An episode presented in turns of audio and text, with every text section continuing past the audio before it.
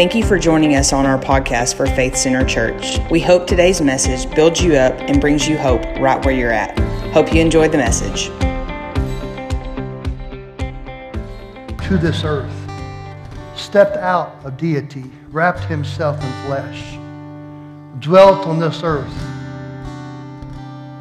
became our substitute, became sin. He that knew no sin became sin to die for us so that we could go to heaven based on our relationship with Christ. We thank you for that. We give you praise for that. In Jesus' name, all of God's people said. There's a sweet spirit in this house today. Sweet spirit. Whitney, Caleb, thank you so much. Such anointed segment there. Powerful, powerful, powerful. Powerful. I hope you had a wonderful Christmas with your family. Thank you for coming to church on Sunday after Christmas. I told Tracy, I said, I don't know if we'll have anybody there or not, but thank you for being here. Because, you know, not to sound cliche, but he is the reason for the season. We need to honor him. We need to show up and let him show out. Amen. If you have your Bibles, I want you to turn to Mark chapter 1. Mark chapter 1, verses 29 through 31. It says this Now, as soon as they had come to the synagogue, they entered the house of Simon and Andrew with James and John. But Simon's wife's mother lay sick with a fever. Everybody say fever. And they told him about her at once. So he came and took her by the hand and lifted her up, and immediately the fever left her, and she served them. The title that I want to preach from today is When Your Fever Breaks, Then What? I want to continue this morning my series of sermons that I've been doing about faith. I love to speak of faith that I've never been in, of teaching of the word that I've never touched on. It's had me going a little bit deeper than I probably have ever been in my life when it comes to speaking from here. The Bible says it's impossible to please God without what? Faith. So, what that means is it's impossible to get Christianity right if you get faith wrong. It's impossible. For the believer, faith should not just be a response to a crisis, faith should be a way of life. That means that I don't just walk by faith when the doors are closed, I walk by faith when the doors are open. It means we don't walk by faith when the answer is no. We walk by faith even when the answer is yes. We don't just walk by faith when things are going wrong. We continue to use faith when things are going right. We don't just faith when the right people come into our life. Because faith should not be a response to crisis, it should be a way of life. The just shall live by faith. So that means we start the business by faith. We say, I do in marriage by we speak over our children. We believe for healing by. Why? Because the just shall live by faith. Nothing works optically or spiritually without faith. Prayer is not as effective without faith. You cannot receive salvation without faith. God cannot be pleased without faith. Faith is acting like God is telling the truth all the time about everything. There are a lot of definitions, but that's a real simple one. It's just acting like God is telling the truth all the time about everything. JJ, good to see you, brother. Good to see you, my friend. Faith is acting like, not feeling like. And a lot of times we get that mixed up. Well, I don't feel, or I'm not acting. I'm not. No, it's not. It's acting like, not feeling like. Doesn't matter. You know, doesn't mean if I feel, then I move. I move and tell my feelings to catch up. It's not feeling like God is telling the truth because sometimes you don't always feel like God is telling the truth if you're being honest. Here's, here's what I mean by that God talks about the difference between faith, facts, and experiences. What that means is sometimes I have a circumstance that is a fact.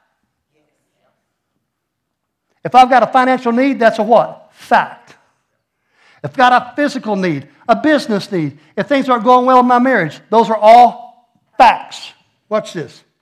But a need says, what a need says is this don't let the facts change the truth. Jesus, amen? So the facts don't change the truth. But the truth will change your facts. It's acting like, not feeding like, God is telling the truth. Acting like is what distinguishes faith from simply belief. Hear that. Some people have belief, but they call it faith.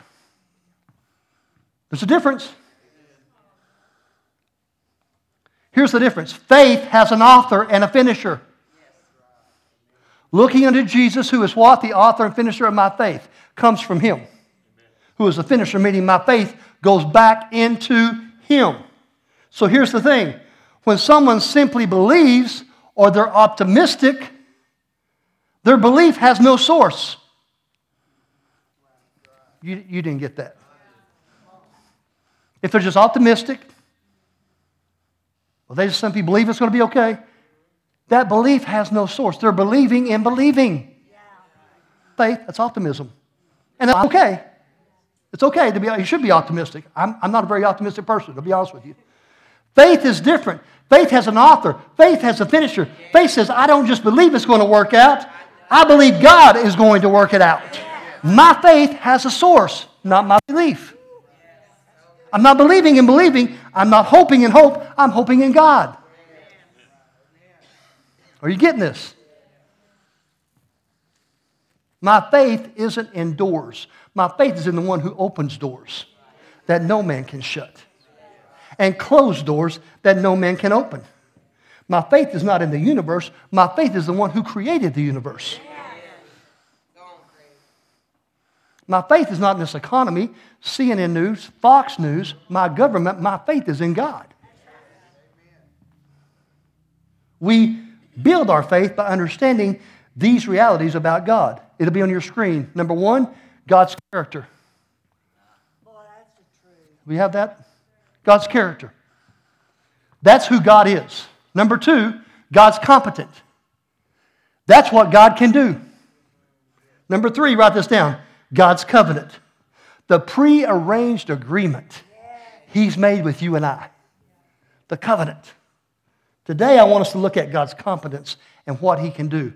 The text that we read in Mark is tailored to teach us that God is able to make your fever stable. In other words, God is able to help you with your hotness. We all got a little bit of hotness in us.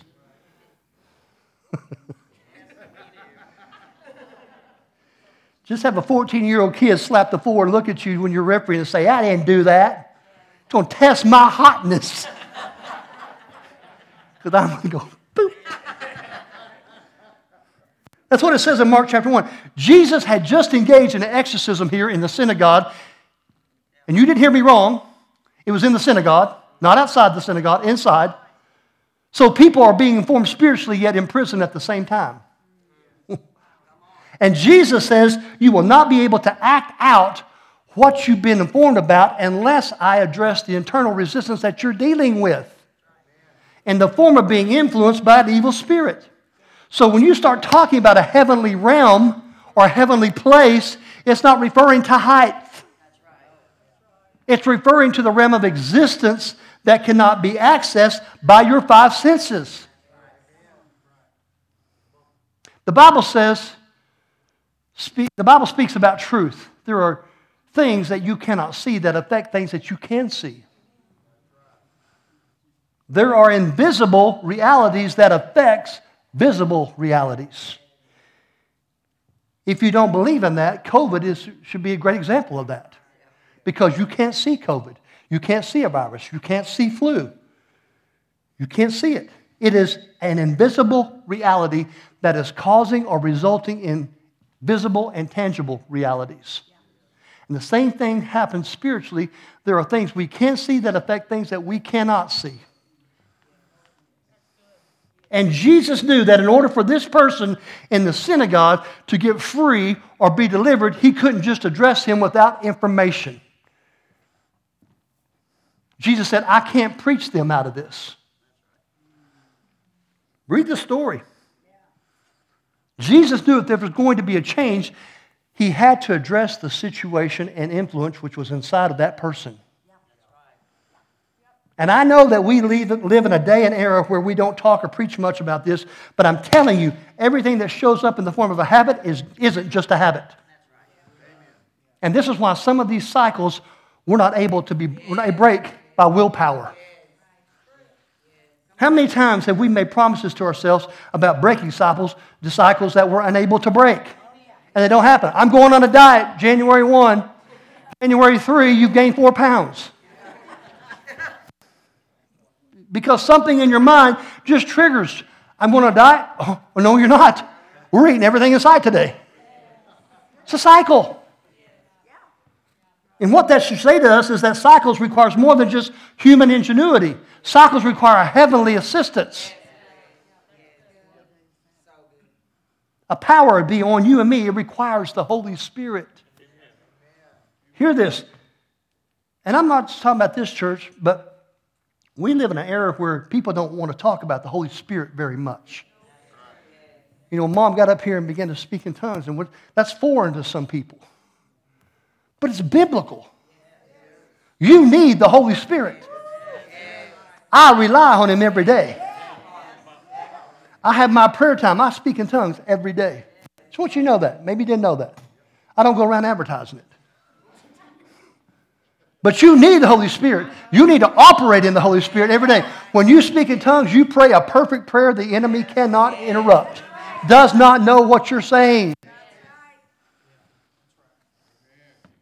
There will be a time in your life when you get a revelation that you can't break this thing you're going through by yourself, and you can't fix this by yourself, and you can't stop this by yourself. I need a comforter. I need a helper. I need the Holy Spirit. I got to have it. And so here, Jesus demonstrates this in the synagogue. This is the kind of church that we want to be a church of principles and a church of power. We're not, and listen, in 2022, we're not just going to be a church to inform, we're going to be a church that transforms. We're not going to be just a church that informs. We're going to be a church that transforms. And when I say church, I mean you. Not me, you. So this means we need more than just teaching about Jesus, we need touches from Jesus. He's in the synagogue. Jesus is performing exorcism. And I'm not saying we all need exorcisms. Some of us do, but I'm not saying all of us do. But I'm saying there are times when we need spiritual intervention. We need God to break that which has a stronghold us. Just, just got a stronghold on us. Mark 129 says, as soon as he leaves the synagogue, he goes with James and John to the home of Simon and Andrew. Notice he called Simon, he's called Simon here, not Peter. Lean in right here. You don't want to miss this. His name hasn't been changed yet. In Scripture, names were an indication of character. So God would change a name as a prophetic picture of who the person was involving into. Now, watch this. He didn't name them based on their facts, he named them based on their truth. Your facts aren't always your truth. Your current condition may not be God's preferred future for you. And you can find these examples throughout Scripture. God comes in the form of an angel to Gideon, who's threshing wheat in a winepress, hiding from the Midianites. Threshing wheat in a place where he's supposed to be making wine. God comes to him and says, The Lord is with you, you mighty warrior. Excuse my bad English. But there ain't nothing mighty about Gideon in that moment. Ain't nothing mighty about him. When you listen to how Gideon starts talking about himself, Gideon doesn't feel mighty. As a matter of fact, he's, pretty, he's feeling pretty inferior. And God says, I'm not going to name you based on your facts. I'm going to name you based on the truth, my truth. Because of my word does not return void. It accomplishes the thing I sent it out to accomplish. So every time I call you that name, I'm calling you into your future. Every time I call you that name, I'm speaking to you on the inside of you that you don't even know is on the inside of you yet. God is getting ready to show Gideon the transformation of his power. Listen, church, God can so change your life that you look in the mirror tomorrow and not recognize the image that you see today because it's so different from what you saw yesterday. God tells Gideon, I'm able to make you stable. I'm able to take someone full of low self esteem and make him a mighty warrior. God will call it out of you, church. But hear this that imposter syndrome wants to imprison you in your reality of who God is calling you to be and talk you out of your truth. Look at your facts, look at your facts, look at your facts. That's what that imposter syndrome will do. And God says, No, look at my truth. Look at my truth. I'm talking to somebody, talking to somebody who's unfocused, and I'm calling you disciplined. Maybe you're here, maybe you're watching online. I'm talking to somebody who's unfocused, and I'm calling you focused today. Talking, talking to somebody who's maybe a little inconsistent. I'm speaking consistency into your life right now. I'm talking to somebody who is timid and apprehensive. I'm calling you bold. I'm calling you courageous. And I'm calling you full of faith. God's calling you into a version of you that you don't even know exists yet.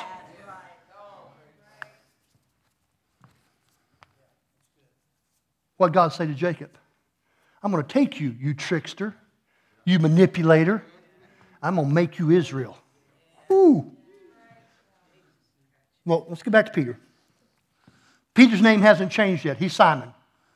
Jesus goes to Simon's house. Doesn't go to Peter's house. this is good. He doesn't wait until he becomes Peter. Jesus said, I'm coming to Simon's house. Is there anybody out there besides me or online watching that are glad he didn't wait until you became Peter to see about you? Right where you are, the worst version of yourself, God still came to your house. Now, I'm inclined to believe that he went to Simon's house because it wasn't Andrew's house. We don't hear a lot about Andrew. We hear a lot about Simon. We hear a lot about Peter. We don't hear a lot about Andrew. As a matter of fact, we forget about Andrew. We forget that's what, that, was his, that was his brother. See, Andrew wasn't a part of the inner circle. Jesus had 12 disciples. Three of them is what some are called by historians as the inner circle. Listen closely here. Everybody deserves God's love, but everyone is not entitled to the same access. Hear this Jesus gave different degrees of access without explanation. Well, I thought, I thought God was no respecter of persons. He's not. That's not what we're talking about here. See, he didn't feel the pressure to explain to the other nine why he took Peter, James, and John to the Mount of Transfiguration. He didn't feel the pressure to explain to the nine why he took Peter, James, and John to the Garden of Gethsemane. Why? Because he had to make a decision to give access to people that he felt like had enough character and competence to manage the access of the responsibility. Still with me? I don't want to lose you here. So if you look at what happened to Judas, of course, Judas shouldn't have, been, shouldn't have gone to the Mount of Transfiguration. If you look at doubting Thomas, Thomas should not have gone to the Garden of Gethsemane. So there were 12 at the table, but not all 12 will go to the mountain. Andrew wasn't in the inner circle. So he had to make a decision. Am I going to manage or mismanage the favor? Watch this, that's on my brother. Am I going to get upset about it? Am I going to get jealous of it? Am I going to manage or mismanage all this favor that's on my brother? Andrew had to be thinking, this is my brother. I know he didn't clean his room when he was younger. I was there every time he got in trouble with my mom. I know him. Jesus doesn't know him like I know him. That's probably what he's thinking. So, so watch this. If, we, if he would have mismanaged the favor that was on his brother, it's possible he would have missed out on a miracle. Because sometimes what people don't realize is the favor you're jealous of now is the favor you're going to benefit from later. Mm. You can go to the Old Testament and see that because that's exactly what happened with Joseph. Joseph's brothers mismanaged favor that they were going to need later. They were mad that Joseph had favor and they saw it manifest in a coat and they got upset about it. But boy, they sure were. Joseph was now in a position to actually, when they went through a famine, and Joseph was now in a position to actually save their life. Hear this. Write this down. You can use this, I promise you, this week. Some people could be blessed by you if they could get, just get over the favor that's on you. They just got to get over the favor that's on you. They go to Simon and Andrew's house. The Bible says Simon's mother in law was in bed with a fever. Now, we also don't read a lot about Peter's wife. We do know that Peter traveled everywhere with Jesus, a lot. Jesus, he, Peter was busy with him. He was busy with his itinerary with him, which means Peter was gone regularly. And I'm sure that probably affected him to some degree relationally with his wife.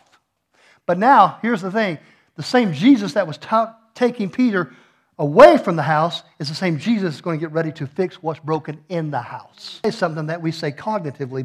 Now, I'm about to say something that we say cognitively, but I don't know if we embrace it emotionally. And here it is To whom much is given, much is required. So here's the reality of life on the side, on this side of heaven. There are backsides to blessings. What I mean by that is there are people who want people that are great, but they want those great people not to be busy. There's a backside to blessings. When you get somebody everybody wants, then you get somebody everybody wants. So, if there's more blessing on one side, that means there's going to be more burden on the other because you don't get one without the other. That right there is a principle Jesus is talking about when he says, To whom much is given, much is required. St. Augustine said this God bypasses the prayers of our lips to answer the prayers of our heart. That's why some things God's not saying yes to, because He knows although you want the front side, you can't handle the backside. So when you pray and the answer is no, that is the best answer for you. If the answer is not yet, that's the best answer for you. And sometimes God says no because you think you want it, but what you want is the front side. You want the promotion, but you don't want the pressure. You can't handle the pressure yet. And God says, No, you're not built for that right now. And that's why I haven't answered that prayer yet. It's not that He's not going to, it's just not yet. Look at verse 30 again in Mark chapter 1. Simon's, but Simon's wife, wife's mother lay sick with a fever, and they told him about her at once. Now, as I was studying this passage, the word fever stood out to me. I've read this passage hundreds of times since I've been a believer. But it stood out, fever stood out to me like never before. So I began to do research about fever. I began to Google, I began to look it up, and I began to find out about fever. This is what I discovered fever is when your body temperature rises above its normal temperature range. Everybody says, Well, of course I know that. But listen, it's also that your immune system is working properly to fight off causes of the fever, such as cold, flu, or other infections. So the fever, church itself, is a sign that the immune system is doing what it's designed to do. And that's to work, fight off what's causing the fever. Let me say that again because some of you missed it. That's okay. You've got something that's happening, a foreign substance that's creating the fever, but the fever itself is a sign that your body's immune system is working to address the thing that's causing that fever. That's what that means. Watch this. So when Peter walks into, so Jesus walks into Peter's home, Peter's mother in law is there and has something that's causing the fever. Yet at the same time, her body is working to find out the substance that is creating it. So the fever is a burden and a blessing all at the same time. Stay with me because the fever isn't what's wrong. The fever is a symptom letting me know that something's wrong. So if it wasn't for the fever, there could be something that's lingering on the inside of me that could destroy me that I never give attention to if stuff didn't heat up in my life. So the heat in my life and the heat in your life is an indication and revelation that something else is wrong. The heat is the problem, but the heat is also a symptom that there's a problem I need to give attention to. And I don't know who this is for today, but I'm, reaching to, I'm, I'm preaching to people that's hot in your house. And catch this the hotness is not the issue, it's something else that's got you hot. When people get hot and get a fever, what can happen is they get symptoms like overheating. The fever gets too high. But here's the thing the over, overheating isn't the problem, the overheating is a sign of the problem. So, why are you getting so hot so quick? Some of you missed that. I preach to myself. Why you get mad so quick? Why you got such a short fuse?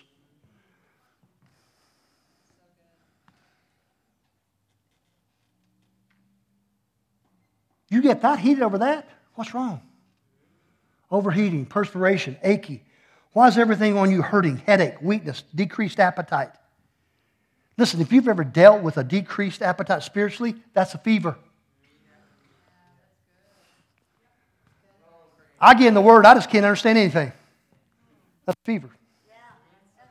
I come to church and I don't feel like I don't feel anything.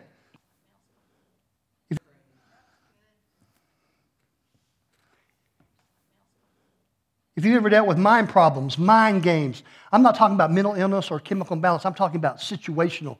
That's the symptom of a fever.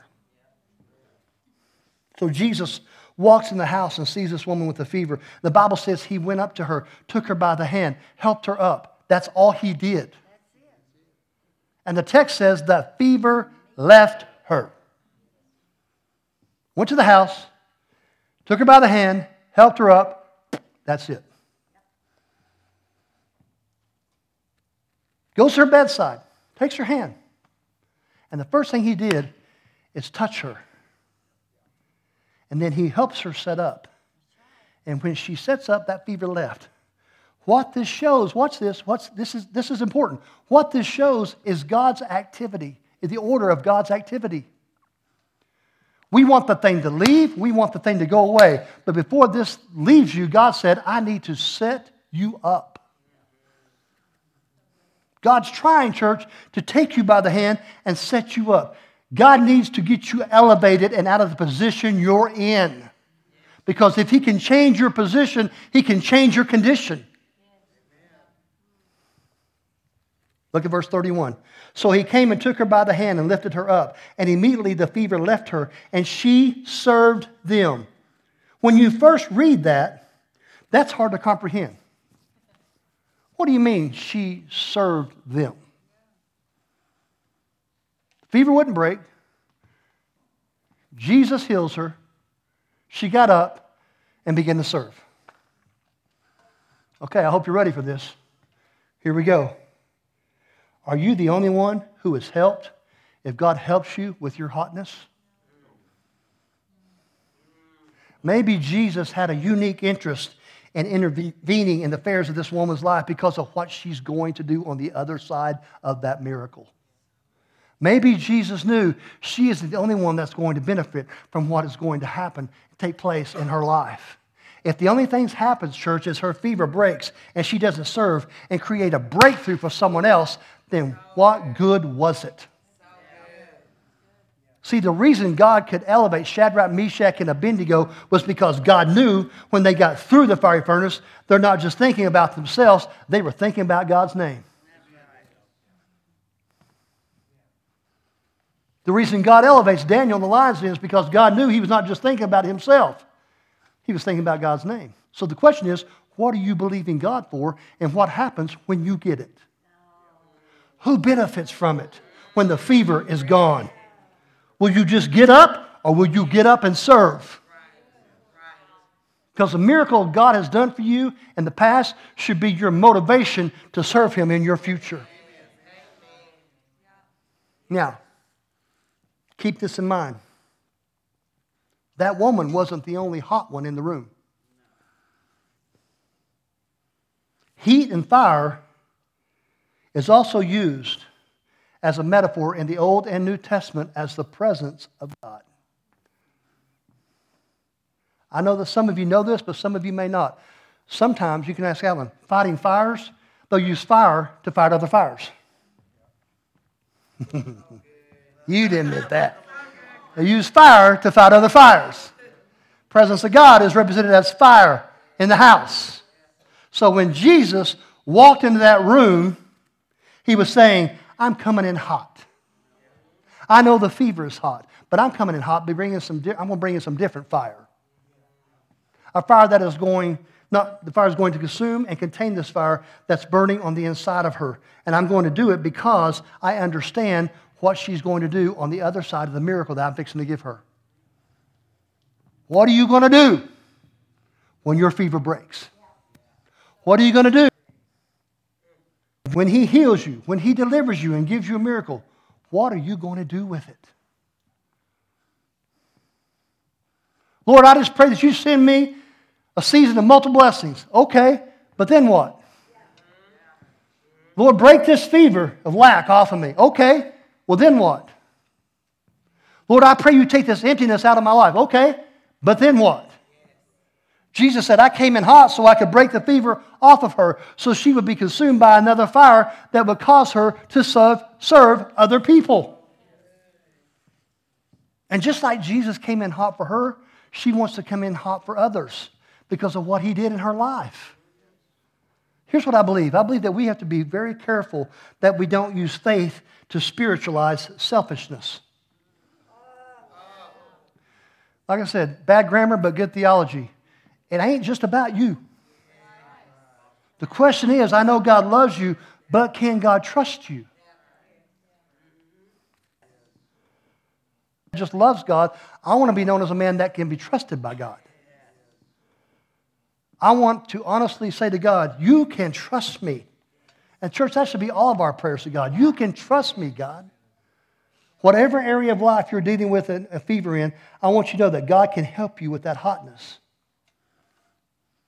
But here's the question that I challenge you with in closing today. After he deals with your hotness, after he deals with your fever, then what? Then what? Can God trust you to serve after you've been served by him? And I want to say this, and I'll, I'll, close this so give you guys a glimmer of hope. I want to say this. This church has always been excellent about serving others. Anytime a need rises up, you guys have been incredible about serving others. Here's the thing we can get lax, forget about others, and we start focusing on us. My family, me, my, me and my three, no more. And when you go out in the marketplace and you go back into this world, there's going to be a lot of others that you can reach. And I know you got things you're dealing with. I know you got stuff you need answers of prayer to. I know a lot of things are going on. But when God answers your prayer, then what? It all goes back to what Manny says. We're blessed to be a blessing. We're healed to help pray for others and see others healed. We're delivered to help deliver others and pray for others and see them delivered. Once your fever breaks, then what? Once your miracle comes, how are you going to serve? Father, I thank you for this message. Speak to every person here. I speak blessings. Lord, I thank you that there are people that need miracles, that are people are going through miracles, that are people on the other side of those miracles that are happening right now in their life. And Father, I thank you they're going to serve. I thank you the then what question, Father, is going to be answered through this sermon for their life today. They're going to know how to walk in what they've been blessed with. They're going to understand the miracle that they received and why they received it was to help others and to do something for someone else. Father, I thank you that as we come to a close in this new year, Lord, next Sunday will be our first Sunday in 2022. I just thank you, Father, that new things, character is going to be redefined in, in your people in this church. A passion is going to be redefined, rekindled, stir up the gifts that you placed in us for 2022. And Father, we're going to serve like never before. We're going to be used like never before. And Father, we're going to be rejoicing to be glad to do it. I speak that into existence. I thank you for our kids. I thank you that they're blessed. I thank you they're highly favored. And Father, I thank you they're serving other young people and their schools and their friends. Father, this is, just isn't a grown up thing, this is a people thing. So, Father, as a collective body, we, we agree to walk in it we, we agree to be a part of it. How many, with your heads bowed and your eyes closed, would say today, you know what, Craig? I'm in that, that bed. I got that fever. And I realize the situation that's in my life is there, maybe not because of what I've done, but it's there because God is going to use me to do great things on the other side of this miracle that I need. How many would say that? I, raise your hand. Amen. Amen. He's going to use you. He's going to use you in a mighty way. 2022 is going to be a year that you've dreamed about. I, I prophesy that in the name of Jesus. A year that you've dreamed about having. Father, we receive that in the name of Jesus. I'm not talking about stuff, God.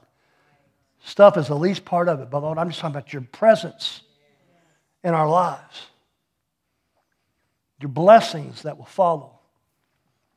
We give you praise and we thank you for it. In Jesus' name, and all of God's people said, Amen. Amen. I hope.